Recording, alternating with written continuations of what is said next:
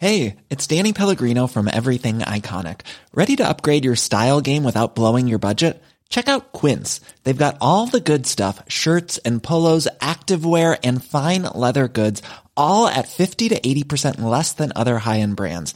And the best part? They're all about safe, ethical, and responsible manufacturing. Get that luxury vibe without the luxury price tag. Hit up quince.com slash upgrade for free shipping and 365 day returns on your next order. That's quince.com slash upgrade. Wow. Nice. Yeah. What you're hearing are the sounds of people everywhere putting on Bombas socks, underwear, and t-shirts made from absurdly soft materials that feel like plush clouds. Yeah, that plush. And the best part? For every item you purchase, Bombas donates another to someone facing homelessness. Bombas. Big comfort for everyone. Go to bombas.com slash ACAST and use code ACAST for 20% off your first purchase. That's bombas.com slash ACAST. Code ACAST. Hallå! Simon Gärdenfors heter jag och snart börjar min podcast Arkivsamtal. Det årliga firandet i Simmeparken börjar närma sig. Nu på torsdag, nationaldagen, eller den 60-60 som jag så skämtsamt brukar säga. Då samlas vi alla som vill i Simmeparken på Södermalm i Stockholm och gör ingenting speciellt. Man kan ta med sig picknick och äta och grilla och dryck att dricka. Vi samlas där klockan 15.00 och stannar kvar så länge vi tycker det är kul. Och det är alltså i Simmeparken som ni hittar om ni söker efter det på Google. Eller eh, det finns ett öppet Facebook-event också. Kan också gå med i gemenskapen i Arkivsamtal eftersnacksgruppen på Facebook. Och fira med andra lyssnare av podden. Annat kul. Min standup-timme Vesslan finns nu på vinyl. Den går att beställa för ynka 219 bagis på ginsa.se. Men om ni hellre vill lyssna på den digitalt så finns den på Spotify. Vill ni se mig live någon gång så hittar ni alla mina kommande standup-gig på gardenfors.blogspot.com. Men då undrar ni förmodligen, men Simon, du släpper så mycket grejer gratis som vi bara kan se och ha roligt åt. Är inte det dyrt att själv producera en sitcom och filmad special och sen bara ge bort allting gratis? Hur gör du för att överleva rent ekonomiskt? Kul att ni undrar. Det är på grund av ett gäng schyssta jävlar som stöttar min verksamhet som entertainer. Kanske allra bäst gör ni det på patreon.com arkivsamtal genom att pytsa in några dollar per avsnitt. Eller att bara swisha 0760 72 47 28. Men om du är luspank så kan du väl åtminstone följa mig på Instagram. Där heter jag Gardenfors. Men nu kommer Arkivsamtal som klipps av min redaktör Marcus Blomgren. Mycket nöje!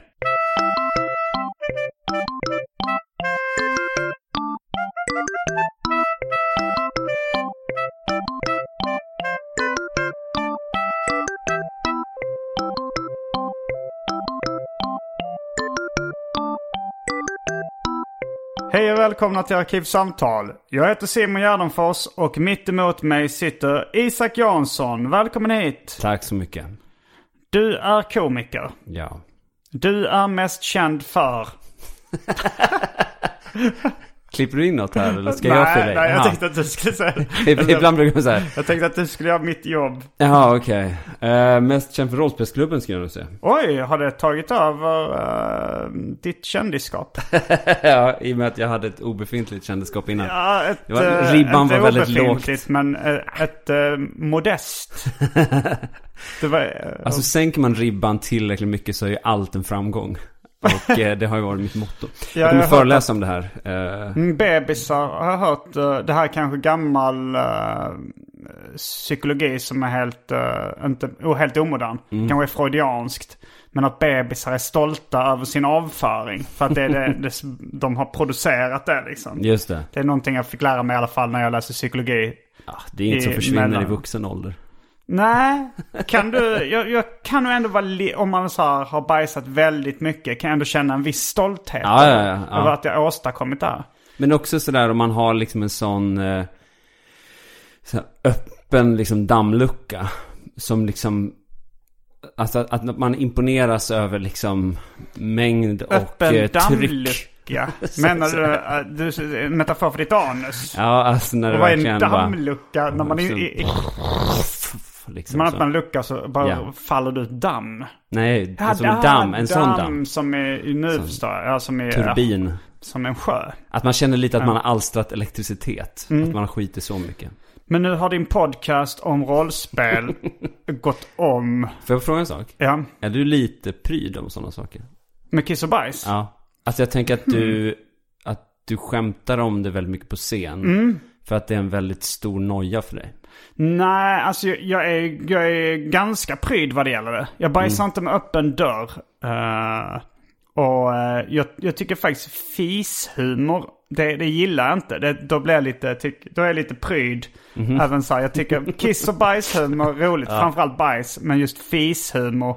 Just det. Tyck, fram tills att jag spelade för, för några månader sedan eh, Family Guy-flipperspelet. Och fick Fart Multiball. Och efter ett tag in i den var det så tramsigt att jag tyckte att det var roligt i alla fall. Ja. Eh, men jag är inte så jävla nojig vad det gäller kiss och bajs. Alltså Men jag... har du väldiga komplex för det? Nej. Alltså har du problem till exempel att använda vissa allmänna toaletter och sådana saker? Nej, det har jag inte. Jag är inte speciellt uh, pryd eller äcklad. Jag kan till och med så här- Alltså det är klart, jag tycker nog det är normaläckligt med Okej, bajs. Ungefär. Men... Tillbaks till min karriär. Den, din, din podd där folk spelar rollspel, Japp. som jag har medverkat i. Mm. Den är du nu mer både stolt för, över och berömd för än för din avföring. Det tycker jag är en bra sammanfattning. ja, men sen har vi, sen är det kvickshowen då. Och sen Mm. egentligen så, här, så har jag gjort lite sådana här grejer i, som man har befunnit sig lite grann i periferin på. Ja, som, Stand-up komiker. Ja, ja, ja, det Mm. gör jag ju hela tiden. Men sen också så här, som SM ordvitsar är egentligen en jättestor framgång. Men Um, där är man ju egentligen inte riktigt frontfigur för det på sånt sätt. man, Där är jag, arrangör. jag är bara arrangör. Att, ja. Men eh, just uh, Quick-showen har ju fått väldigt mycket uppmärksamhet. En humorshow om eh, Thomas Quick. Yes.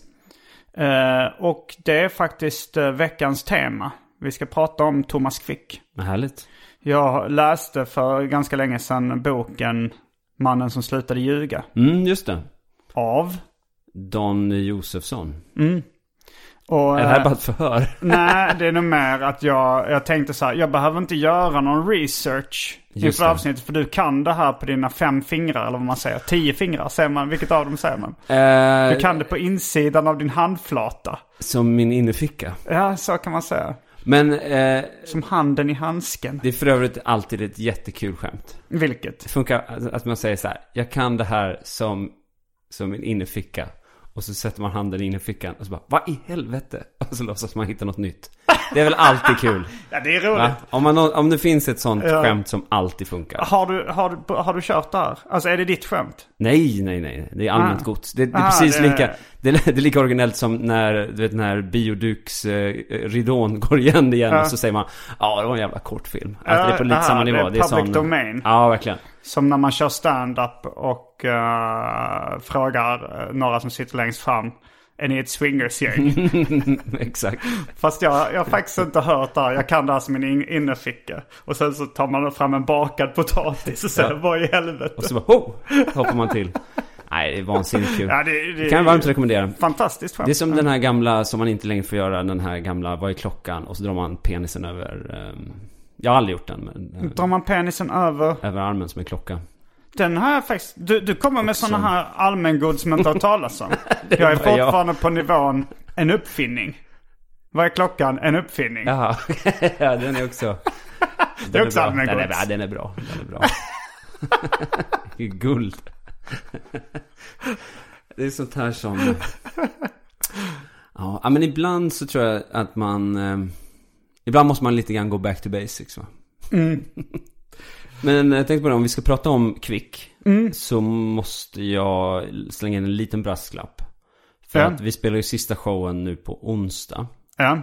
eh, på Scalateatern. Och i och med att det sista avsnittet så har ju inte, det var länge sedan jag läste på Mm. jättemycket. Så jag är nog ingen sån uh, uppslagsverk. Nej, fakta. ja. Men jag kan väl det mesta i grova drag Mm. och säkert några grejer. Men det kan vara så att jag blandar ihop något datum och sådär.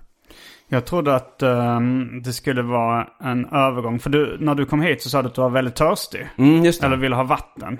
Uh, nu vet jag inte om du kommer välja vatten. Jag sa, vill du inte vänta till det omåttligt populära inslaget Välj drycken? Som kommer här.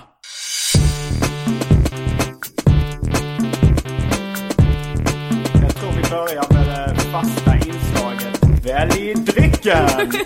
Eh, och då så trodde jag att eh, du skulle då ha en övergång. Vi ska prata om Kvick. Så tänkte jag, vad kan du ha för övergång här? Nestle Kvick. Ah. Den här uh, Nesquik. Just det. Är det O'boy i utlandet? Ja, jag tror jag, all, jag, tror jag aldrig har druckit det. Nej. Nej. Men eh, det var inte en övergång och jag har inte uh, chokladmjölk. Nej, okej. Det blev en väldigt förvirrad övergång till det omåttligt populära inslaget Välj drycken. Men här kommer alternativen. Ja. Ett brett sortiment om jag får säga det själv. Hawaii Gay Club. Israelisk druvsaft av märket Anavim. Fanta Zero. Lagunitas IPA. Big Wave Golden Ale. Dry Martini. Sherry. Siciliansk citronsaft. Oj. Four Loco Gold. En, eh, någon form av alkoläsk med styrka 10%. Fizzy Cola. Det är en energidryck. Ja. Go Joy Energy Drink. Jag vet inte om Fizzy Cola var en energidryck. Jag har fått den. Men det är någonting, en cola. Sockerfri cola. Egils maltextrakt. Red Bull i smakerna kiwi, tropisk apelsin och cola. Häxblandningen, det vill säga alla drycker som fanns i min kyl innan den, innan den genomgick en så kallad corporate rebranding. Och för tråkmånsar och nejsägare, vatten. Mm. Men du, då tar jag vatten. Okej, vill du ha en liten sprits av uh, siciliansk citronsaft i ditt Ja, vatten? det vill jag ha. Okej, Ja. intressant. Jag tar Fizzy Cola. Oh. Då är vi strax tillbaks med dryckerna kända från det omåttligt populära inslaget Välj drycken. Häng med!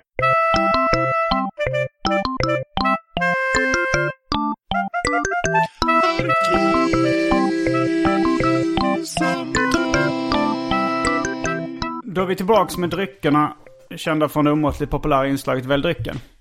Hur smakade vatten med en, eh, en, en lite siciliansk citronsaft i? Det var mycket vatten. Mycket vatten och lite citron. Vill du vara mer? Alltså det, det, är- det är ju sånt som man använder, du vet som en plastcitron med saft i. Jaha, det är sånt. Eh, Okej. Men, det, ja, men det smakar väldigt lite citron. Men det, det gör ingenting. Det är, det är väldigt fräscht och gott. Okej. Och har lite grann uh, utseendet av en sån uh, Lonkero. Ja, lonken. Ja. Eh, som man får på, köpa på Finlandsfärjan. Mm, så jag kan liksom låtsas att jag... Och jag ska öppna eh, en Fizzy Cola från märket NGE. Jag vet inte. Ninji. NGE. Eh, det är en Sour Cola Sugar Free Sparkling Energy med 180 milligram koffein. Jag vet inte om det är mycket eller lite. Vi får se. Det var inte de här NG som gjorde de här... uh, de här med små klumpar i. Kan det ha varit dem? De gjorde ju förut, eller de finns ju kvar också. Jag minns inte vad klumparna var. Jag minns bara klumparna. Jag kommer ihåg någon dryck som hade klumpar i sig också. Alltså för länge sedan så kommer jag ihåg någon som heter Orbit. Eh, Nej, Orb, no, inte helt hundra men... Men sen kom det ju även sånt med klumpar i som kan ha varit uh, aloe vera. Mm, just det. Det är den ja. För Den är väl samma, det är samma märke Det är mycket möjligt. Det, den slog aldrig riktigt.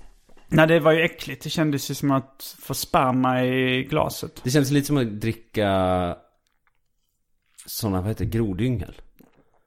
Eller sådana, ja, sådana grodägg. Ja, gro grodyngel ja. Fast liksom upplöst lite. Ja, det var äckligt. Fruktansvärt. Okej, men Nu då... ska, ska vi prata Thomas Quick alltså? Ja, jag, du- jag var ju, blev ju ganska nyfiken på ehm, Thomas Quick. Eh, eller den där boken, jag tror det var Marcus Johansson, komikern, som rekommenderade till mig. Och han beskrev den boken som den största läsupplevelsen han har haft på flera år. Mm. Och då um, lånade jag den av honom och läste den och eh, höll med i mångt och mycket. Det var väldigt, väldigt spännande. Och rolig också. Uh, påminde lite, ni som har läst Lasermannen-boken av Gellert Tamas. Det var lite samma typ av läsupplevelse skulle jag säga. Alltså en, eh, en roman, en dokumentärroman. Kan man väl kalla det.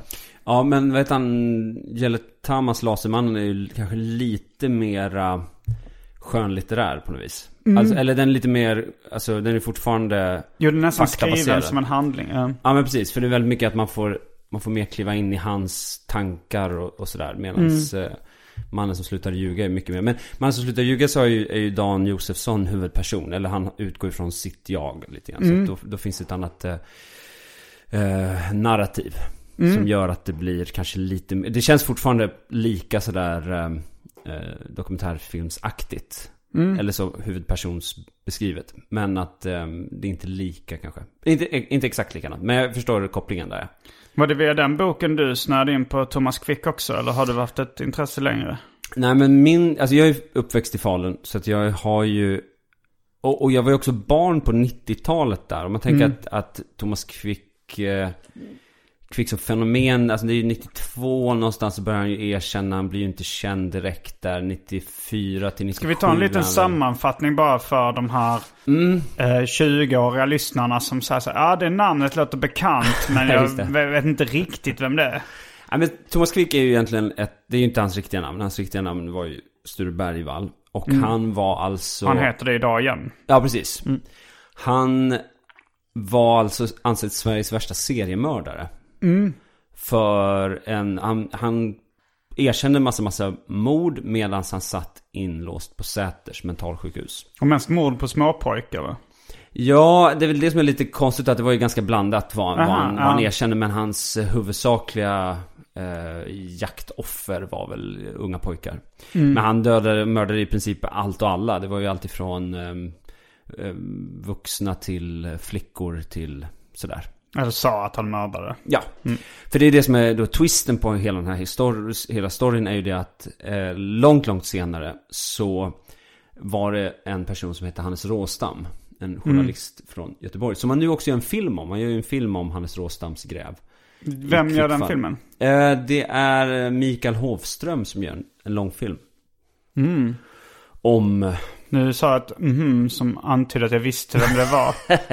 Micke vet du. du vet, Mick Nej men det, Hoffen, det som låter jag lite bekant. Är han känd för någonting eh, innan? Eh, ja, men nu kommer jag inte på vilka filmer han har gjort. Har inte han gjort den här... eh, jag törs inte chansa, men han har gjort lite andra så Hollywoodfilmer har han gjort. Mikael Hofström. Okej. Alltså så fort jag kollar hans IMDB-sida så kommer han vara lite... eh, Så kommer Då han kommer du lite, veta. Mm. Ja, just det. Han. Undrar om inte han har gjort någon film med hon... Eh, Sandra... Nej, får jag kolla, ska jag kolla två sekunder? då? Så låter vi sm- smartare så klipper bort det. Okej. Han, eh, just han har gjort filmen Ondskan. Mm. Och sen har han också gjort den här 1408, den här Stephen King. Alltså han har gjort lite sådana här thrillers och sånt där i, i Hollywood. Men ska det bli en spelfilm om... Uh, Rå, hette han Råstam? Hovs... Ja, ja, ja, precis ja. Mm. Råstam. Hannes Råstam. Hannes Råstam. Ja. Ska det tror- bli en spelfilm om honom eller ska det bli en dokumentär? Eh, spelfilm. Okej. Men som jag har förstått det så har det dröjt väldigt länge för dem att kunna göra en spelfilm. För att det är ju det är väldigt svårt att göra det i och med att fallet Thomas Quick eller Sture Bergvall då är tekniskt sett så är den ju fortfarande tudelad. Och ingen är ju egentligen dömd för det. Mer än att någon har friats för det. Ingen är dömd för vad? Alltså, alltså ingen har ju fått ta på sig ansvaret för de misstag som har gjorts. Nej.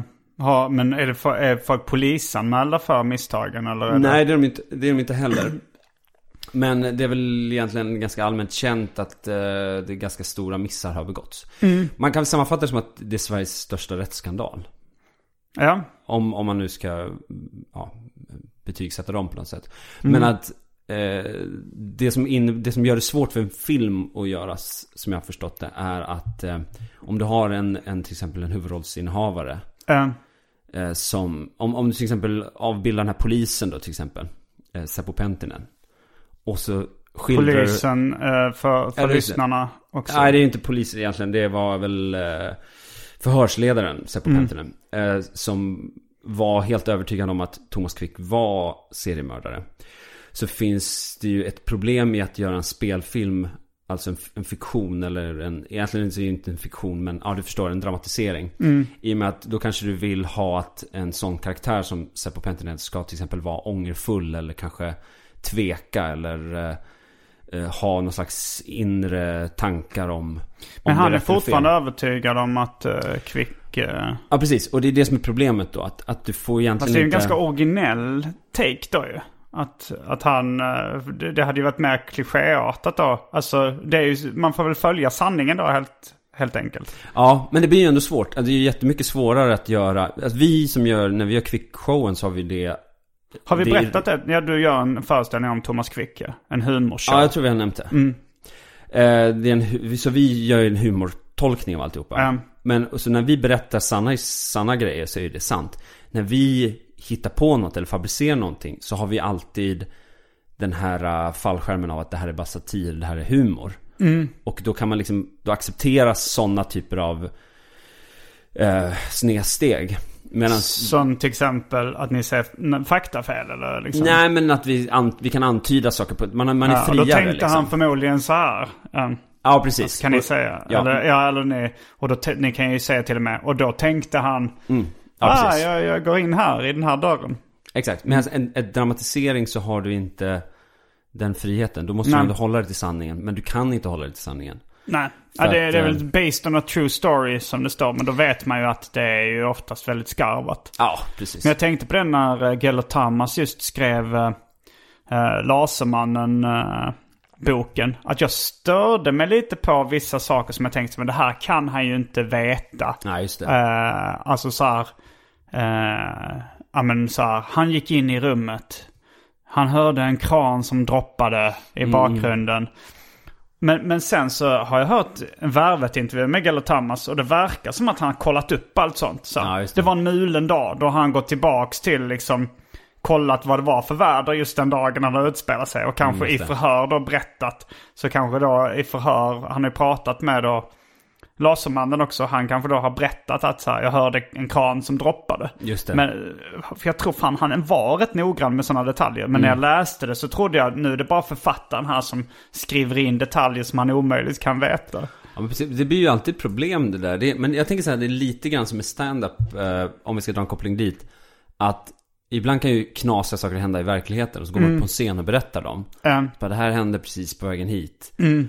Och då kan nästan man få en sämre respons än när man berättar någonting påhittat. um, För att någonting som är verkligt, då är det nästan som att publiken bara, nej men nu hittar du, vi tror inte på det här. Du? Att det blir nästan en absurd tanke av att, av att eh, just att man ifrågasätter verkligheten så gör att man ifrågasätter också eh, personens intentioner. Någon som ljuger ganska brutalt och öppet blir oftast mer betrodd. I- Alltså på något konstigt sätt. Det är det gamla. Hitler-tricket. Om det nu är ett sant citat att han säger ska man ljuga ska man göra stort och konsekvent. Ja, just det. Är det han som har sagt det? Ja, jag tror det. Okej. Det känns ju, ja. Det känns som en stor och konsekvent lögn från din sida. Men, eh, ja. Kör det gamla Hitler-tricket. Det är väldigt kul att kalla Det är det som är Hitler-tricket. Det kan vara allt från att starta koncentrationsläger till, att, till att skaffa mustasch. Eller? Man står i butiken och så har man liksom just varit med om något knasigt och tänker så här, "Ah, lägga på lite Hitler-teknik på det här då, då kommer skrattsalvorna att eka genom Big Bens källarvalv. Nej men... eh, Vi var, vi var miss, mitt uppe i att liksom kortfattat bara beskriva för en, en 20-åring eh, eh, vad, vad, vad Thomas Quick-fallet gick ut på. Ja. Sveriges största rättsskandal. En man som påstod att han dödat jättemycket människor. Eh, och sen eh, blev dömd för väldigt många mord också. Och Ja. sen blev friad när han började då eh, ta tillbaks. Och det visade sig att man kunde bevisa eh, med ganska säkra medel då att han var oskyldig till de här morden. Ja. Och för det är väl det som är då den här stora twisten och revealen då som Hannes Råstam lyckades med var ju det att han han började gräva i alltihopa. Och här går lite meningarna isär men egentligen så var det faktiskt den här Kvick-gruppen då, eller Kvick-utredarna själva som plockade in Hannes Råstam, eller som fick med honom på det här att börja gräva i det. För att de ville egentligen tysta de andra kritiker som redan fanns. Det fanns ju en del kritiker där Alltså på... vilka utredarna som trodde att Quick var skyldig. Ja, De ville, de ville tysta kritiker som trodde att han var oskyldig. ja, Och tog in Råstam. ja. Nej, det, Tables och- och- turned. Det här ska han, säga, ehm, ja, det här ska jag säga, det här går lite meningar isär. Det är lite eh, oklart om det här stämmer eller inte. Men Okej. det här är en av uh, historien då att, att det var alltså egentligen initiativet kom ifrån själva Kvickgruppen då. Att plocka in Råstam då. Eh, och då klev han in och började läsa de här mängderna av dokument. För det var ju nästan 13 år eller 10 år eller vad det nu var för någonting. Av eh, utredning och förhör och eh, du vet, alltså det var så mycket material. Du vet, bara, man hade filmat alla sådana här, eh, när de var ute och vallade, när han gick runt och berättade hur han hade begått alla morden. Det, där var, det var ju timtal av liksom som VHS-inspelningar som de hade gjort med han eh, Thomas Quick. Och så allt det här liksom plogade han Hannes Råstam igenom. Vilket är liksom en bedrift i sig. Det var då filmer av där eh, Kvick visar platserna där han eh, påstår att han har mördat folk och gömt kropparna. Exakt. Och det här, allt det tittade Hannes Råstam igenom. Och medan han tittade igenom och egentligen hade inställningen av att eh, han är skyldig. Det är, inget, det är inget konstigt här. Jag ska bara bevisa att han är skyldig. Så Ja. upptäcker han en massa, massa konstigheter i det här. Till den grad att han till slut själv tar kontakt med Thomas Quick. Och eh, Thomas Quick säger då, berättar då att han, han är oskyldig till det här. Men hade han inte erkänt det innan Kvick? Att han var oskyldig? Nej. Okej. Det var Eh, länge sedan jag läste den här boken. Ja, nej men nej, det var snarare så här att han... Saken var ju den, det, det som är så... Det, bland annat som Hannes Råstam upptäckte var ju det att han var ju väldigt, väldigt eh, neddrogad. Under de här eh, förhören och alla de här Mycket terapisamtalen. bensodiaz... eh, Vad är det? Benzo brukar man förkorta det för Ja, det är så precis. krångligt att säga bensodiazepiner. Är det Ja, det precis. det heter? Jag tror att det är bensodiazepiner. Eh, Om jag uttalar det rätt. var det bara det han gick på eller var det andra drag också? Eh, ja, det var det han gick på i alla fall när han låg inne på Säter. Och det var väl det han fick mer eller mindre fri tillgång till. Och i princip, alltså en, en eh, nästan till en så dödlig dos, alltså fick han.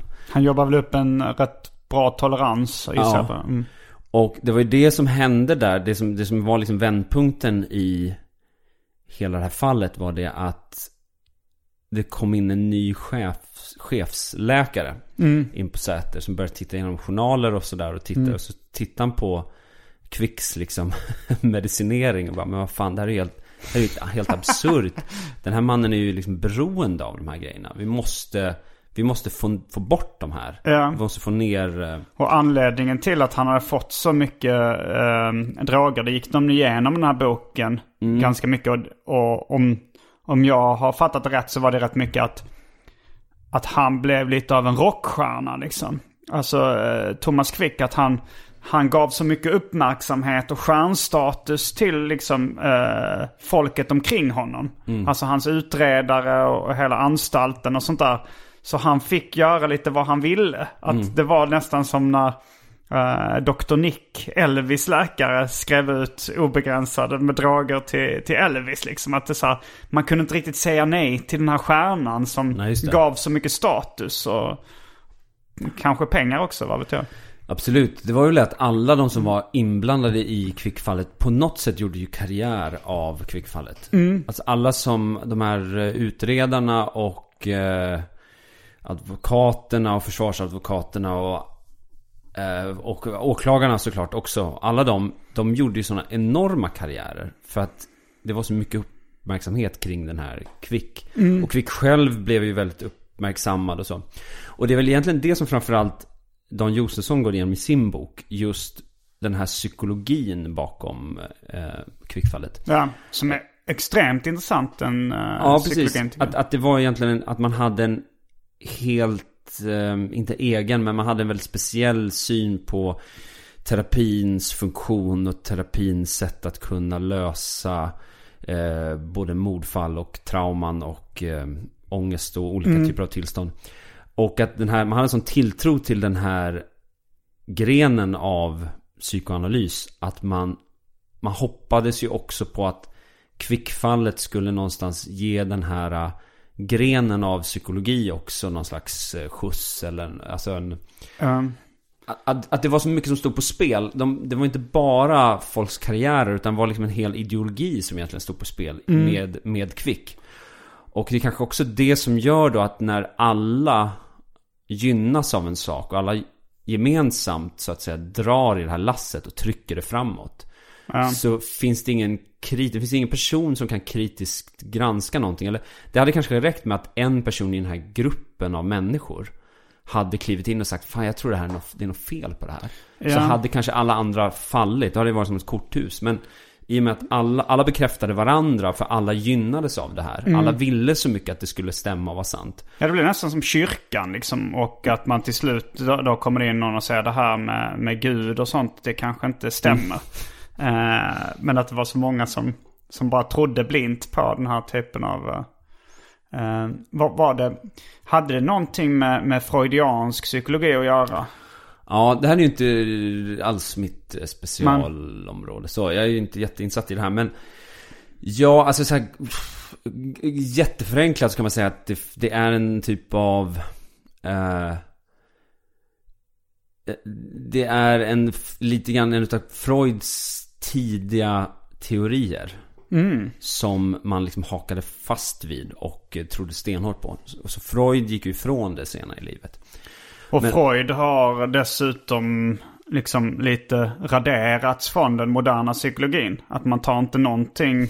Han, har, eh, han, han, var väl, han gissade väl, jobbar mycket med gissningar. Mycket killgissa. Ja. eh, och det var inte mycket vetenskap bakom det egentligen. Så att det, det var en av de liksom, tre saker som jag fick lära mig om modern psykologi när jag läste den här boken, Mannen som slutade ljuga. Alltså dels då att, att Freuds uh, läror, eh, att man ignorerar dem i modern psykologi. Att de, de liksom har ingen vikt längre. Sen var det här att uh, bortträngda minnen eh, är en myt. Att eh, det, det liksom var det mycket snack om på 90-talet att folk eh, genom psykoterapi eller genom psykoanalys eh, liksom väckte eh, att bortträngda minnen från barndomen kom tillbaks. Men eh, enligt eh, psykologi som de går- igenom i den här boken så, så, eh, så tyder det mesta på att det är påhitt. Mm, just det. Eh, det är snarare tvärtom att man pratar om att hela den här tanken av att ett trauma på något sätt i barndomen skulle på något sätt slätas över eller glömmas av, av minnet för Ja, att, att det är för att... traumatiskt för att man ska komma ihåg det. Men, Precis. men det visar sig mer, mer att eh, hjärnan, eller människor, minns hemska saker mer än Mm. vardagliga saker eller saker som inte är djupt traumatiska. Ja, exakt. Ja, men det är därför du har så här PTS till exempel. Posttraumatiskt stressyndrom. Ja, exakt. Alltså det är därför det är så stort. eh, För att, för att folk blir inte av med de här minnena. Nej. Men den här tanken går ju liksom rakt motsats till det. Eh, Att, att vi på något sätt skulle kunna leva våra liv. Men det, alltså jag tror att, och det här säger ju Dan Josefsson jättemycket i sin bok där. Och det är väldigt, väldigt intressant. Han är ju för övrigt en helt eh, briljant person att prata med. Vi, vi hade ju nöjet att träffa honom efter att vi gjorde en föreställning. Och eh, satt liksom i två timmar och bara, alltså man, han bara liksom snackade och man bara suger i sig. det är han som skrivit den här boken då. Ja, men precis. om. Ja. Och också gjort det Kevin-fallet också. Eh, Eh, Dokumentären om Kevin-fallet. ja, Det, ja, det var ju lite samma eh, personer som dök upp i både Kevin-dokumentären och eh, det. Den här minnesexperten. Sven och Kristiansson. Ja, Den han, han, gamla eh, räven. Ja. eh, ja, han, han liksom jobbade väl med båda de här och, och var väl en del i, i det som Mm. i båda fallen var rätt vilseledande. Och där var ju ett sånt tecken på hur viktigt Kvickfallet var för de här personernas karriärer. Att han blev ju någon slags auktoritet. Han var ju ute och föreläste, han skrev en bok om det här. Han var ju, han var ju the, the, the go-to guy när det kom till att prata minnen och eh, brottslighet så att säga. Och nu så är det, nu har han liksom varit inblandad i två av de största eh, rättsrötorna. Ja, det, till och med, det finns något tredje också där som han har varit inne och, och det? tassat i. Det är det här Hovsjöfallet också var han ju lite inne på ett hörn. Det är jag inte så eh, inläst på. Nej, den är mindre... Den är mer luddig, så att det, det är nog lite därför. Den Mm. är inte lika känd. Men han är ju fortfarande professor i psykologi på Stockholms universitet. Ja, han har inte förlorat sin titel. Nej. Man ska, Eh. det ska till mer på Stockholms universitet. De är väldigt förlåtande. Men en tredje grej då eh, jag lärde mig om psykologi var att, eh, att det här multipel personlighetsklyvning. Eller jag kommer inte ihåg vad det kallades. Men att man, man tror att man är olika personer. Just det. Alltså den typen av schizofreni. Eh, att det också är en myt. Att de fallen eh, där, där folk påstår sig liksom tro att de är olika personer. Att de eh, har sen erkänt att nej, det var mest med hitta på. Vilket då Thomas Quick var en av dem som Just det. ljög om att han trodde att han var olika personer vid olika tillfällen. Just det. Men det, men det om man ser liksom filmer, jag för mig, det finns, eh, har du sett den här filmen Split? Nej. Men där, där eh, köper, de, köper de ju att den typen av personlighetsklyvning finns. Exakt. When you're ready to pop the question, the last thing you want to do is second guess the ring. At Bluenile.com, you can design a one of a kind ring with the ease and convenience of shopping online. Choose your diamond and setting. When you find the one, you'll get it delivered right to your door. Go to Bluenile.com and use promo code LISTEN to get $50 off your purchase of $500 or more. That's code LISTEN at Bluenile.com for $50 off your purchase. Bluenile.com code LISTEN. Wow! Nice. Yeah! What you're hearing are the sounds of people everywhere putting on Bombas socks, underwear, and t-shirts made from absurdly soft materials that feel like plush clouds. Yeah, that plush. And the best part? For every item you purchase, Bombas donates another to someone facing homelessness. Bombas. Big comfort for everyone. Go to bombas.com slash ACAST and use code ACAST for 20% off your first purchase. That's bombas.com slash ACAST. Code ACAST. Quality sleep is essential. That's why the Sleep Number Smart Bed is designed for your ever evolving sleep needs. Need a bed that's firmer or softer on either side? Helps you sleep at a comfortable temperature? Sleep Number Smart Beds let you individualize your comfort so you sleep better together. JD Power ranks Sleep Number number 1 in customer satisfaction with mattresses purchased in-store. And now save 40% on the Sleep Number limited edition Smart Bed for a limited time. For JD Power 2023 award information, visit jdpower.com/awards. Only at Sleep Number stores or sleepnumber.com.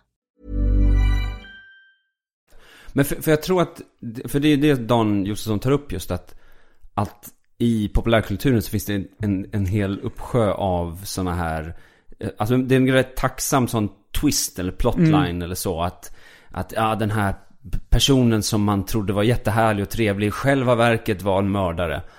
Eh, för att han har förträngt att han är en mördare. Han vet ju inte ens om det själv för han har dubbla personligheter. Alltså det är en ganska tacksam pryl att ha i en, en deckare eller en, en, vad, vad som helst egentligen.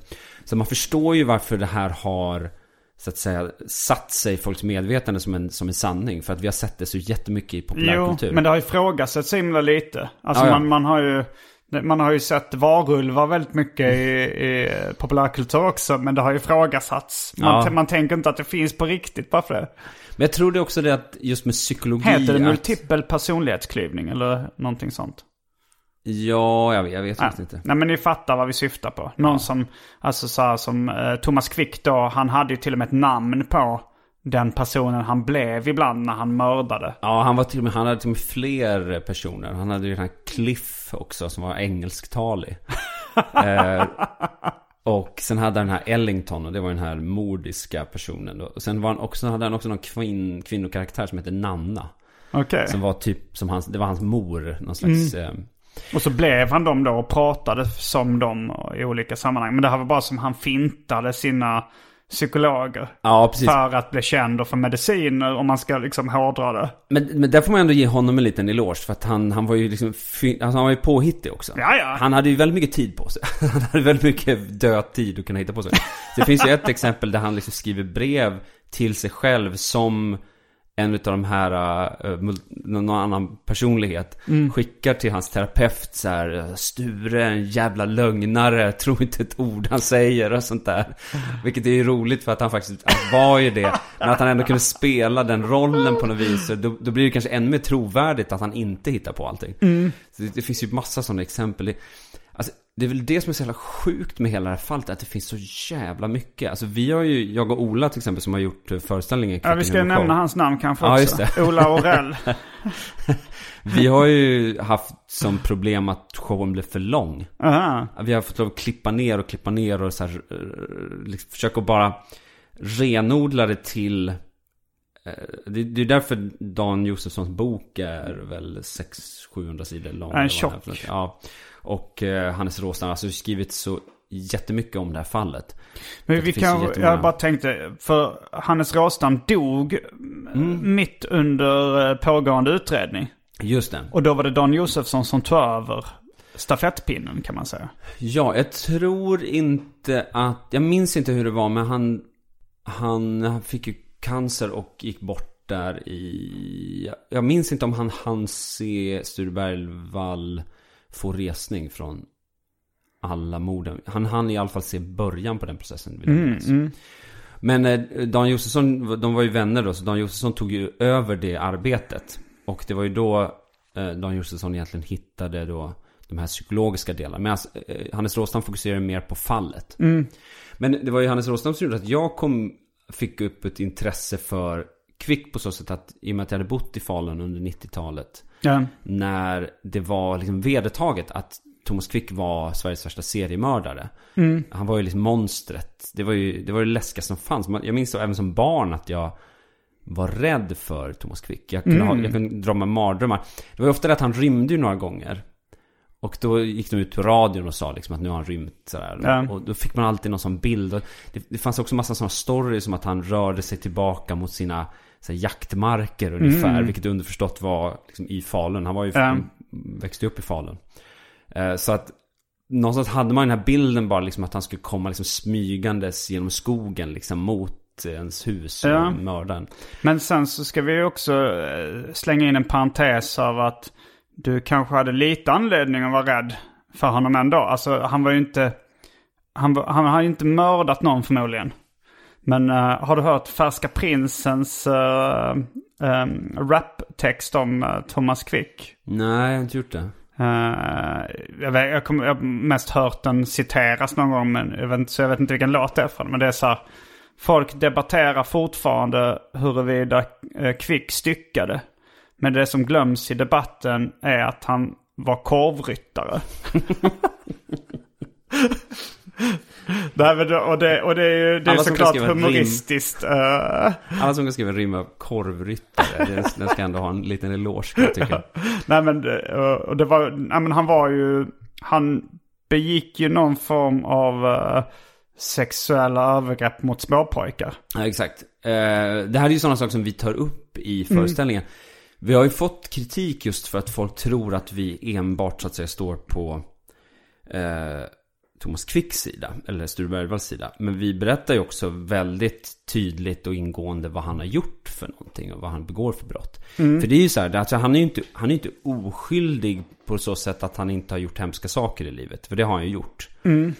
Eh, däremot så är han ju väldigt oskyldig kanske till, eller väldigt oskyldig till eh, såklart de här eh, morden sen som han erkänner.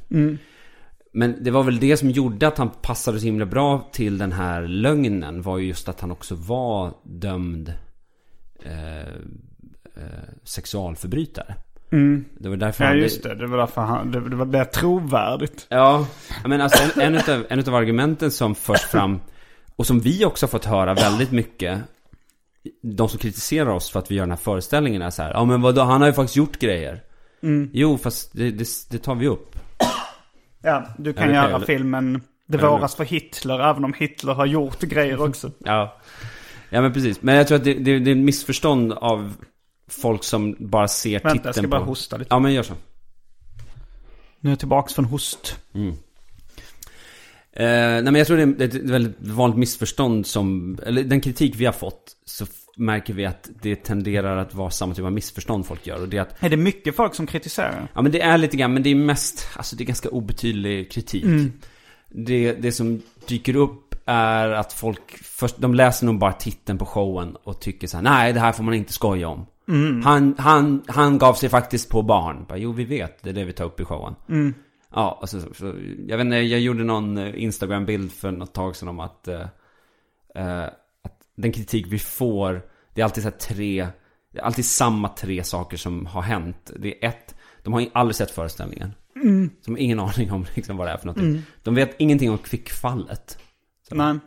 Och tre, så har de en väldigt för, författad eh, syn på humor. Ja. Och de tycker liksom att, de, de tänker direkt liksom att vi, att vi på något sätt står där och gör narr av stackars mördade små flickor liksom. Det, det skulle inte vi göra. Det är ganska... Nej. Det är också så konstigt fördomsfullt att tänka sig att, att bara för att man är komiker att man skulle liksom helt sakna samvete. jag jag, förstår att på- vissa lyssnare tänker att det är fel person jag sitter och pratar med om det Ja, här. men, men det är inte bara till mig du, du predikar nu. Men jag men, men, två- du har ju, alltså du har ju, och du och Anton och alla dem, det är väl det som vi som känner er Mm. blev så frustrerade och irriterade över hela Mr Coolgate för att, för att vi, vi känner er och vi vet att ni är eh, samvetsmänniskor, att ni är liksom vettiga på alla sätt Mm. och vis. Och då blir det ju så tydligt att här, här liksom bara förvanskar man det lilla man hör och man tar inte reda på liksom personen bakom. Nej. Och det är ju samma sak här också, att man på något sätt ser bara två killar som ska göra en show om kvickfallet och tycker direkt att det är så, det här är inte okej. liksom. Nej, jag tänkte på det så här att, eh, för, för först tänkte jag på retorikexperten eh, Paul Ronge. Vet du vem det är? Eh. Nej, men, han, men han uttalade sig när eh, jag och Frej gjorde det här att vi sa att vi hade dödat ett barn i Kambodja. Ja. Då så, eh, kanske då ogenomtänkt, vad vet jag. Men han blev intervjuad i eh, Resumé angående det. Och han sa då att eh, det är lika illa att skämta om det som att göra det på riktigt. Vilket är så här, eh, ja, hade det varit hans eget barn om man frågar Ska vi skämta om att döda ditt barn eller döda det på riktigt? Nej, spelar ingen roll, det är lika illa att göra båda. Men, och sen så tänkte jag på det här när folk som inte har sett föreställningen eh, kritiserade.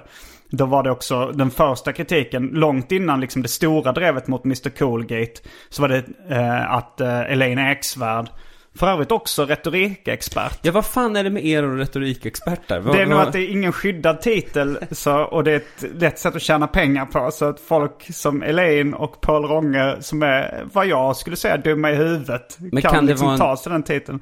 Kan det vara din väldigt släpiga så här, skånska som liksom de irriterar sig på ur ett rent retorikperspektiv? Nej, men för grejen var då att första gången Elaine Eksvärd, eh, då var det någon av hennes följare på Instagram hade hört av sig angående The At the Bice Tour. En, en första turnén jag gjorde med specialisterna.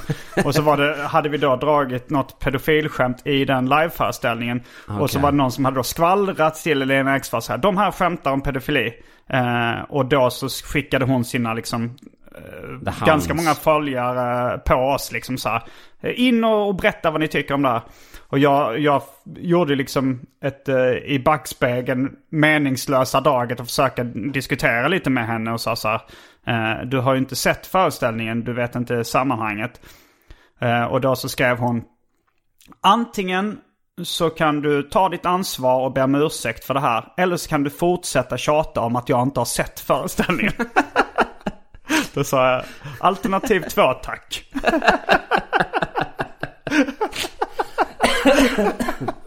Det är så jävla korkat. Jag, jag såg för övrigt en väldigt rolig eh, skotsk komiker som hade ett material om hur han jobbar på BBC i deras kundtjänst. Och att det vanligaste samtalet han fick var folk som ringde in och sa så här I haven't seen the show, but I think it's appalling. Sådär. och att han då som svar alltid sa det sådär um, Right, I have, I'm sorry, I haven't read your email, but uh, I'm very angry at what you have to say about the show. Jag tycker det är så jävla rätt liksom. Det är så, här, det är så intressant liksom att man kräver någonstans en så här, en debatt och att du ska ta ställning till Jo, hennes jo. kritik liksom. Men hon har ingen som helst Jo, det var ju det här. Lyssna inte av... på deras låt för då får de bara gå in och kritisera dem. Det var det som var det som också var en av taken. Alltså det ska vi säga att ändå med kvicktion, att kvicktion är ju, alltså vi berör ju verkligen mörka teman. Det är Mm. ju extrema saker som, som eh, framgår. Men allt baseras ju på en verklig historia. Ja visst. Och eh, det gör ju också att... Eh, Men det är ofta det som folk kritiserar. Jag vet inte om, om det, ni har fått den kritiken också. Men Eh, det tycker ofta folk kritiserar så här, så här. Det här kan du inte skämta om för det här, sånt här händer i verkligheten. Mm, just det. Eller det kan jag tänka mig om de skulle säga, du kan, det här, eller det har jag fått kritik också när jag skämtat om verkliga personer. Så står det så här, det här är verkliga personer, du, det måste du tänka på liksom. Just det. Eh, Det, det som är intressant med Kvickfallet också, för Dan Josefsson har ju sagt det också, att, att han vid vissa, vissa tillfällen så har han förvånats över att ingen har gjort humor på det. För att det finns så mycket humor och så mycket knas och så mycket idioti i det. Och att han har gjort sådana föreläsningar och eh, Alltså han har nästan killed it liksom. Att han har bara Folk har skrattat. Folk har garvat. Ja. Utan att det har varit meningen att det ska vara roligt. Och att, att de också så här lite internt när de höll på att jobba med det. Att de kunde också säga, vad fan det här är helt sjukt liksom. Ja, men alltså när jag läste boken, jag kunde inte hålla mig för skratt heller. Och det var ju också liksom i början av de mm, liksom mörkaste delarna. Jag har väl en väldigt liksom mörk humor. En, liksom en, eh, en, eh, vad heter det? Jag gillar tragikomik. När, det blir, när, det blir så, när det blir så tragiskt att man liksom inte riktigt vet var man ska ta vägen. Då, då kan jag börja skratta jättemycket. Jag kommer Ja. ihåg, det var någon scen i början. Ja, men dels när han när han liksom stannade någon eh, liten pojke på cykeln och frågade Har du någon fin kuk? Minns du det här? Ja, ja, det här är, det, det här är ju det som han faktiskt har gjort. Det här vet man Ja, att jo han det här grejer han då inte har ljugit om. Sen var det också någon gång på något sjukhus när liksom han, eh, när han liksom försökte då förgripa sig på någon pojke och han trillade ner och fick näsblod och... Ja, pojken ja. Ja, men alltså just eh, hela den här scenen, han fick panik. Bara hela den här scenen, den blev så, den blev så liksom tragisk och så, men, men, men som buskisartad samtidigt. Så där, där kunde jag inte heller hålla mig för skratt, även om det var liksom en fruktansvärd scen. Just det. Alltså det var ju liksom, det var ju eh, fruktansvärt det han gjorde, och det var, men det blev så jävla sjukt på Ja, sätt. men det är också det för att han, han gör ju alla de här grejerna. Han är ju så här superklantig liksom i det man vet att han har gjort. Och han är, han är liksom ganska, liksom, ja men så liksom, han söker bekräftelse. Han försöker liksom göra olika saker för att liksom, eh, liksom eh, hitta sin plats i tillvaron. Ungefär han byter yrke och liksom försöker hitta sig fram och sådär. Eh, och sen när han blir den här seriemördaren när han sitter och liksom erkänner saker. Då målar han ju gärna upp sig själv som ett sånt, sånt här bestialiskt djur liksom som kan liksom cykla flera mil och sånt där och liksom mörda folk och liksom bära kroppar hux flux. Och han kan liksom gräva ner kroppar i minusgrader och sånt där. Alltså sådana såna så här liksom superhjälte-egenskaper. I- det är liksom ingen som stoppar honom, ingen som ifrågasätter honom. Han är, han är bara någon slags sån Ubermenschen liksom. Eh, Uber, Ubermenschen, Ubermenschen, Ubermenschen. Någon som tar väldigt mycket Uber. Han, men han, han är som en sån Marvel-figur liksom. Ja. När han sen är i sin fantasivärld. Men han var ju också en väldigt... Han var ju en väldigt sån... Eh, alltså litterär person. Det är väl det som är så intressant med honom är att man får ju ändå ge honom en viss... Alltså heder åt att han... Eller heder, men man får ge honom lite... Lite eloge för att han ändå lyckades ljuga. Alltså så pass länge och, så, och, och lura så pass många människor under så pass lång tid. Ja. Att, eh, det, jag menar det är ganska lätt att man bara fokuserar på vad åklagare och försvarsadvokater och psykologer gjorde för fel i det här. Men jag menar någonstans måste man också fokusera på honom också och säga att han jag menar, han manipulerade ju folk. Han, han berättade de här historierna och fick dem att låta så pass trovärdigt att de faktiskt köpte och dömde honom för de här sakerna. Jo, för man tänker ju att han är så extremt klantig i så många olika sammanhang att det, lite, det blir någon slags dubbelnatur att han är bra på någonting. Ja, precis. jag tror absolut att, för han har ju också skrivit böcker och eh, blivit utgiven och gett ut diktsamlingar och sådär. Men det var väl som- efter då hans kändisskap på grund av de här lögnerna. Ja, ja, ja absolut. Ja. Men jag menar, han, har han är ju ändå ganska, han uppvisar ganska många sidor av så här, kreativitet. Och det finns så här personer som menar på att han skulle ha blivit skådespelare för att han var liksom duktig på sånt. Så att han hade vissa sådana här egenskaper redan från start som tyder på att han hade kunnat blivit eh, en helt vanlig sån eh, konstfackselev liksom. Men, men han, hans liv tog en helt annan, annan Ja, väg. om man ser det som konceptkonst så var det ju ändå det. väldigt stort verk. Det han lyckades med. Anna Odell 2.0. lite Ja, absolut. Eller, ja det var ju före Anna Odell. Men, eh, Fast det är nu han kommer liksom dra av sig masken. Ja, ja, nu visar det var ett konstprojekt. Ja. Eh, för det var ju också... Eh, men han fick betala ett rätt högt pris och han tyckte nog... Alltså jag vet inte om han ville sitta inne så jävla länge liksom. Han ville ju bli fri sen. Han ville väl komma ut i friheten till slut liksom. Ja, ja. För det är ändå, det är ändå så här, jag är jättebra på att ljuga så att jag själv hamnar i fängelse. Det är så, det är så konstigt om det nu, det är det som är... Men jag tror att det där går att förklara i att när han kom in på Säter, eftersom att han var en sån sökare, han försökte hitta sitt, sitt, sitt sammanhang och vem han var som person och liksom testade sig fram och gjorde massa so olika saker. Eh, Så när han väl kom på Säter och blev den här seriemördaren så fick han ändå en väldigt tydlig roll. Och han blev ändå aktad och fick respekt och uppmärksamhet. Det han egentligen ville ha från början. Så att någonstans så, så fanns det nog ändå en, en viss ett, ett självförvållande i att befinna sig där. Att han ändå jobbade aktivt för att faktiskt eh, sitta kvar. Och han hade ju må- många möjligheter att faktiskt kunna erkänna och säga så här, jag hittar på allting. I början där, alltså det, det gick ju väldigt lång tid från att han började hitta på att han har mördat någon till att han, eh, så att säga, eh, kommer till en rättegång. Så någonstans däremellan kan man väl tycka då att där borde han ju kunna ha sagt stå på belägg, jag har nog eh, gjort lite, jag har klantat mig lite grann. Men att i och med att han befann sig i den här miljön, i och med att han fick den bekräftelsen så tror jag att det blev en, ett sätt för honom att faktiskt må bra. Så jag tror att ändå att han, alltså det låter ju konstigt men att han, man, man tänker ju någonstans att ingen människa skulle vilja befinna sig på en sån plats. Men om ditt övriga liv är liksom kaosartat och, eh, sådär Ja, det verkar vara man- rätt olyckligt utanför murarna också. Mm, ja men precis. Han har trasslat in sig i ett nät av lögner. Men sen, många... men det, det väl det också att det, alltså, det man inte heller kanske förstår när man liksom bara hör talas om storyn från början. Det är också att han kom till en punkt någonstans också där det blev en liten sån point of no return. För då hade han erkänt ett, ett par stycken mord. Och eh, skulle han då säga att jag bara hittar på allting. Då skulle de här eh, som hade bildats runt honom, de här terapeuterna och alla de som så att säga höjde upp honom till skyarna. Då skulle ju de tappa ansikte och de skulle anses vara idioter. Ja. Och där någonstans så hamnade där lades det på honom att hålla uppe den här lögnen någonstans. Du tror att han brydde sig så mycket om deras karriärer och Nej känslor? men jag, jag tror bara att, att de gav ju honom bekräftelse och han gav dem bekräftelse. Ja. Så det gick två vägar och hade han brutit det så hade han ju någonstans svikit dem. S- Sen tror jag också sådär att, eh, det är ju det som är intressant med det, att det är därför han också tar på sig fler mord egentligen. För att varje sånt enskilt fall då som han liksom, jag erkänner något mord. Han, han, han kollade igenom gamla tidningar till exempel. Och hittade fall som var olösta och så började han minnas olika detaljer från just det. De, de bilderna, de artiklarna så kunde han liksom säga så här, just det, det var ett gult hus där och så var det ett gult hus där. Och så jobbade han ju. Och då, problemet var ju det att han kunde bara hitta si och så mycket info från till exempel en tidningstext. Eh, och han kunde bara gissa sig fram till si och så mycket. Sen kom det ju oundvikligen till en punkt där det var så här, men nu måste du förklara mer här. Nu måste vi, vi måste veta vart kropparna ligger. Hur det gick tillväga, hur fan kom det till platsen.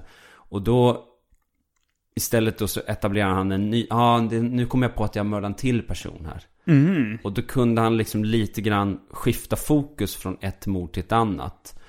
Det var ju också ett sätt för honom att kunna till exempel erkänna någonting och sen så om han säger någonting fel så då är det ganska lätt att tänka sig att men han har ju mördat så många så han har ju blandat ihop dem. Det, det är bara ett mischmasch av idéer och allting är, är liksom förträngt och eh, du vet, det är andra personligheter som har varit inne och spelat och har liksom tagit över. Då är det fullt begripligt att man inte får allting hundraprocentigt rätt. Ja. Så. Men hur många nyckelpersoner i den här uh, härvan tror fortfarande att han eh, är skyldig till alla de här morden han har erkänt? Eh, det finns ju den här kvickgruppen.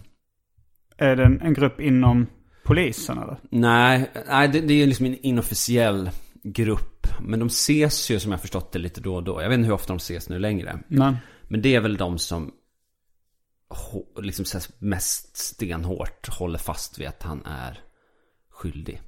Men så här, vad heter han? Sven Å?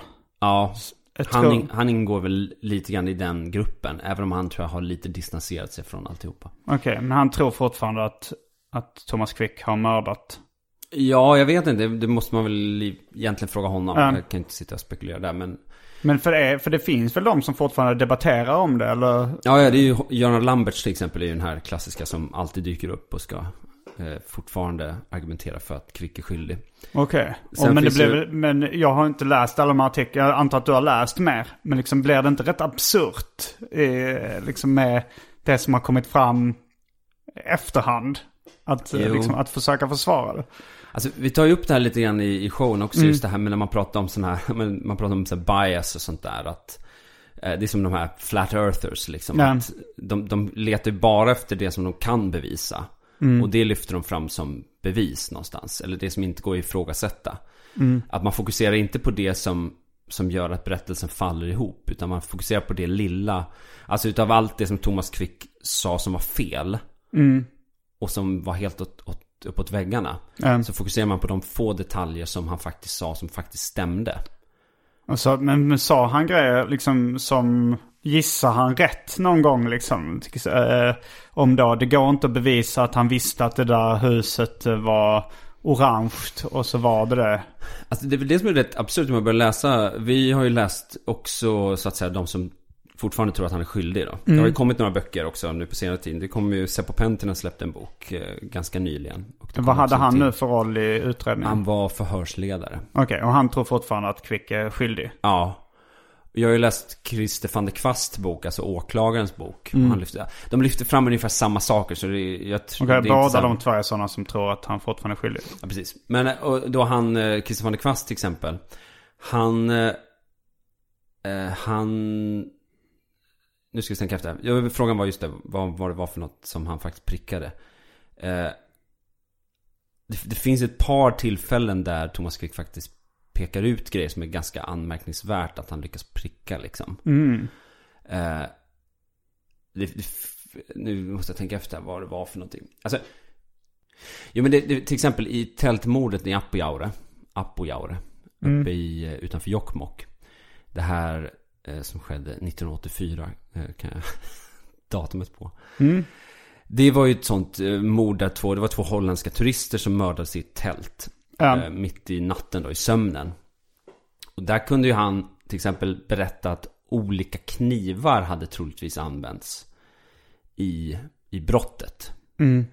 Och det där var ju en sån ganska knasig grej att säga. Men som ändå sen stämde med den här rättsmedicinska undersökningen. Att olika knivar hade använts. Ja, alltså flera knivar. Alltså Mm. man hade, någon kniv tror jag hade gått av eller hur det var. Så hade man tagit någon annan kniv och fortsatt eller hur det var. Okej, och det visste han, eller han bara hade berättat att han hade då, han ljög då om att han, eller sa, påstod att han hade använt olika knivar. Ja, precis. Och det stod inte någonstans i tidningarna eller? Nej, men det var ju en av de saker som lyftes fram då. Det lyfts ju fortfarande Mm. fram som ett bevis för, Att han är skyldig? för att han var skyldig. Och, det är mycket sådana här saker som att när de är ute och kör bil, gör en sån vallning inför den här, eh, nu ska vi se, Trine Jensen, den norska flickan som blev mördad i Norge. Så när de är ute och kör så plötsligt så får han ett sånt ångestanfall vid någon sån telemast. Och då stannar de i bilen och då när de kliver ut så är det en norsk utredare som säger det att ja men här dog ju Gry Storvik. Eller Hon hittades hennes kropp. Och då blir han dömd också för det mordet. Och där kan man ju tycka så här, det är ju en ganska knasig detalj egentligen. Att, att han kunde pricka en sån grej. Och det lyfts ju fram då särskilt av Men han fick väl ångestattacker hela tiden, tänker jag att... eh, Absolut, alltså, för det, det finns ju alltid någonstans förklaringar till allting och, eh, och så. Det, det intressanta, och därför ska jag uppmana gärna folk att läsa just motståndarsidan så att säga och inte bara läsa eh, om, man, om man verkligen vill snöa in sig. För att efter man läser Christer van der Kvasts bok så blir man ju ändå lite halvvägs in att man tycker så här, men fan, ja men det, fan han har ju en poäng här. Han, Men tror de vissa- eh, i, i Kvick-gruppen att han är skyldig till alla morden han erkände? För att en, en, ett svar skulle ju kunna vara att han är skyldig till ett eller två, men inte alla. Hur många var det han erkände? Han erkände, ja, det, egentligen så har han ju erkänt att han, alltså det är på 30 liksom. Mm. Och han blev dömd för kanske... Åtta. Okej. Sen är det ett fall som är preskriberat som han inte Mm. döms för. Eh, men som ändå är Men tror de i Kvick-gruppen att han är skyldig till alla åtta eller eventuellt alla 30 då eller? Eh, ja, det är ju svårt att veta. Mm. Så. Men till exempel då uh, Kvast, hans bok. Ja. Alltså de är nog övertygade om att han mördade de där åtta som de ändå dömde. um. det, det tror jag. För att han argumenterar ganska frisk för alla de fallen. Liksom, där, um. och, alla poänger därigenom. Eh, men, jag menar, för det är väl det som är grejen att eh, visst det finns en sån, sån konstig sak som att han fick det där ångestanfallet till exempel. Men sen finns det ju massa så detaljer kring just som till exempel det fallet som var jättekonstigt som att han eh, eh, som hon, hon var ju, den här Gry Storvik var väl troligtvis prostituerad. Jag tror att hon var prostituerad. Eh, hon hittades mördad med eh, med sperma på kroppen eller i kroppen eller hur det var. Och det matchade Thomas Quicks DNA. Liten detalj.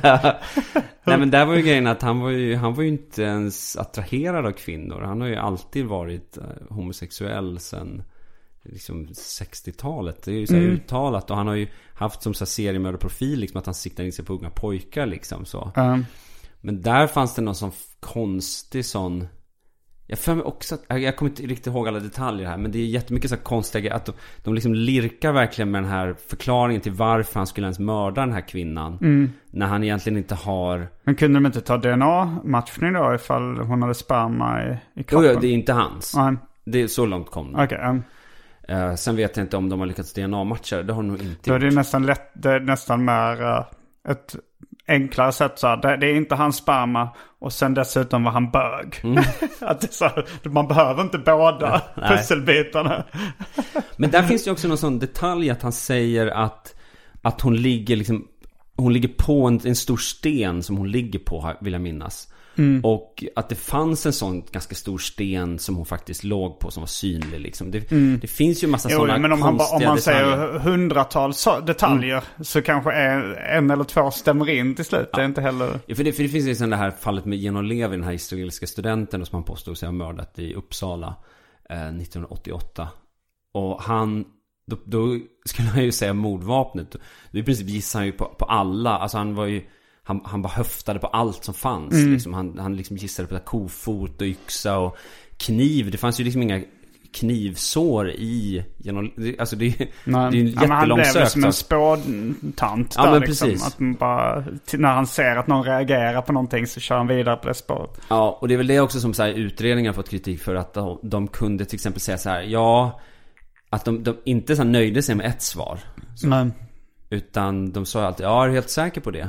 Mm. Och då korrigerade han det tills de var nöjda. Och Mm. när han väl satte till exempel att det var en, en träklubba då som han hade slagit honom i huvudet med. Mm. eh, Då, då kanske de inte säger så här, ja ah, nu fick du rätt. Men de kanske slutar och Mm. jag ställa har inga frågan. fler frågor. Är du helt säker på det eller kan det vara någonting annat och så vidare och så vidare. Så de var ju väldigt Men de var ju så övertygade om att han var skyldig så att Jag tror de rättfärdigade de här De här fel snedstegen eller de här egentligen eh, Lögnerna. Lögnerna eller, eller de här snarare de här Alltså deras eget Desinformationen eller? Ja precis, deras eget liksom, att, hur de själva liksom hjälpte honom Mm. Jag tror att de rättfärdigade det någonstans Med Att de ändå gjorde en, en bra sak Mm. Att de löste en massa mord, de stoppade den här Ändamålen seriemördaren hel, helga medlen. Ja, Mm. och vad heter han? um, Dan Josefsson pratar ju om det också att vi har ju den här Det är återigen en sån populärvetenskaplig Eller populärkulturell eh, Bild vi har från, från just eh, filmer och sånt Av den här liksom utredaren som är helt säker på att Den här personen är skyldig Och liksom Du vet Bryter sig in utan eh, sån eh, Ja just det, det är en warrant i, i en, en trop i spänningsfilmer och, Ja men och precis. Den som, så här, du vet, chefen säger så här, nej du får absolut inte utreda det här vidare. Han är oskyldig och därmed så är det slutpratat. Men han fortsätter ändå. Trots att han har fått uppmaningen att sluta. Och så, och så löser han fallet och så blir han en hjälte. Alltså sånt har vi ju lite grann med oss i huvudet. Och säkert att de själva hade sånt Jo, jo, tankar. de vill liksom. bli hjältar. Så här, ja visst, vi, visst vi, vi pausade det här uh, vallningsfilmen när han skulle liksom, alltså, rep, vad heter det? Uh, den här rekonstruktionen när vi filmade. Visst, vi pausade den en timme och, och gick igenom lite mer med honom bara. Absolut. Men det var ju liksom det vi var tvungna att göra för att han skulle hitta rätt och faktiskt kunna sona sina brott också. Det är ju det som är konstigt också för att det, det, det, det är inte en person som sitter och förnekar att han har gjort de här brotten. Utan han, han är ju med i Han är med i de här utredningarna och erkänner de här sakerna han, han säger ju det väldigt mycket att, att han gör det här för offren. Att han, han är så ångerfull för det han har gjort. Han, han, han känner sån, sån äh, ågren för allt hemskt han har gjort. Han, mm. mår så dåligt att att han vill göra det här för att liksom ställa det till rätta ungefär. Mm. Att, så att han, det är ganska konstigt egentligen, men så han ser det som någon slags, att han gör en bra sak när han liksom erkänner de här sakerna. Mm. Han gör det för, för, för de anhöriga. Vilket gör också att det blir att han blir Alltså i hela det här narrativet av vad det är vi försöker berätta så blir han också en slags extra godhjärtad person. Trots att han har ägnat sig åt helt så här bestialiska grejer och liksom mördat och ätit kroppar och liksom mm. härjat verkligen. Så blir det ändå att han i den här stora berättelsen som de försöker berätta den här kvickgruppen så framstår han ändå som en ganska härlig och sympatisk person som ändå försöker liksom lösa det här. Liksom. Att, att, att den här ångesten han känner och den här eh, det här traumat han går igenom genom att återskapa de här minnena. Det gör han för de anhöriga. Alltså han gör det av godhet. Mm, han har blivit snäll. Ja, precis. Alltså tack vare terapin så kan vi äntligen eh, så, så, är det här kapitlet avslutat på något vis. Det, det finns något, och, och, det är därför det här är ett sånt perfekt ämne att göra humor på. Mm. Och det är därför vi har haft sådana problem att liksom korta ner det. För att det är så absurda historier.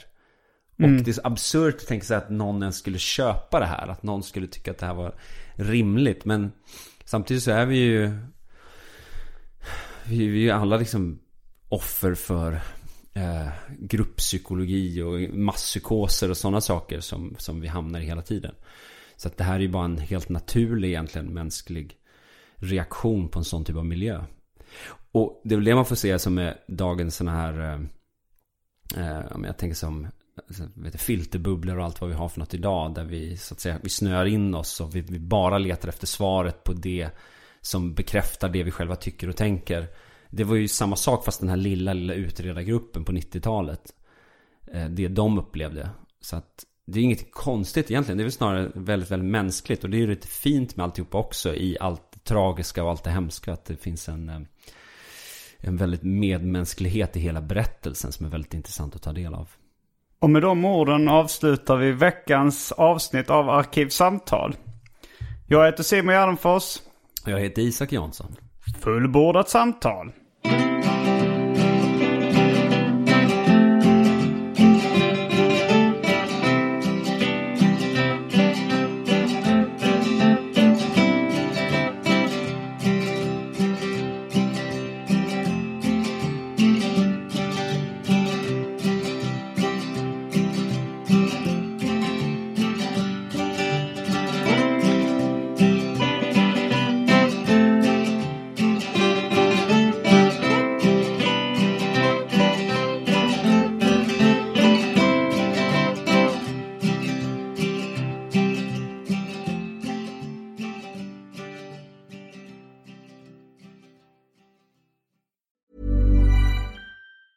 Planning for your next trip? Elevate your travel style with Quince. Quince has all the jet setting essentials you'll want for your next getaway, like European linen, premium luggage options, buttery soft Italian leather bags, and so much more. And is all priced at 50 to 80% less than similar brands. Plus, Quince only works with factories that use safe and ethical manufacturing practices. Pack your bags with high-quality essentials you'll be wearing for vacations to come with Quince. Go to quince.com slash pack for free shipping and 365-day returns. Want flexibility? Take yoga. Want flexibility with your health insurance? Check out United Healthcare Insurance Plans. Underwritten by Golden Rule Insurance Company, they offer flexible, budget-friendly medical, dental, and vision coverage that may be right for you. More at uh1.com.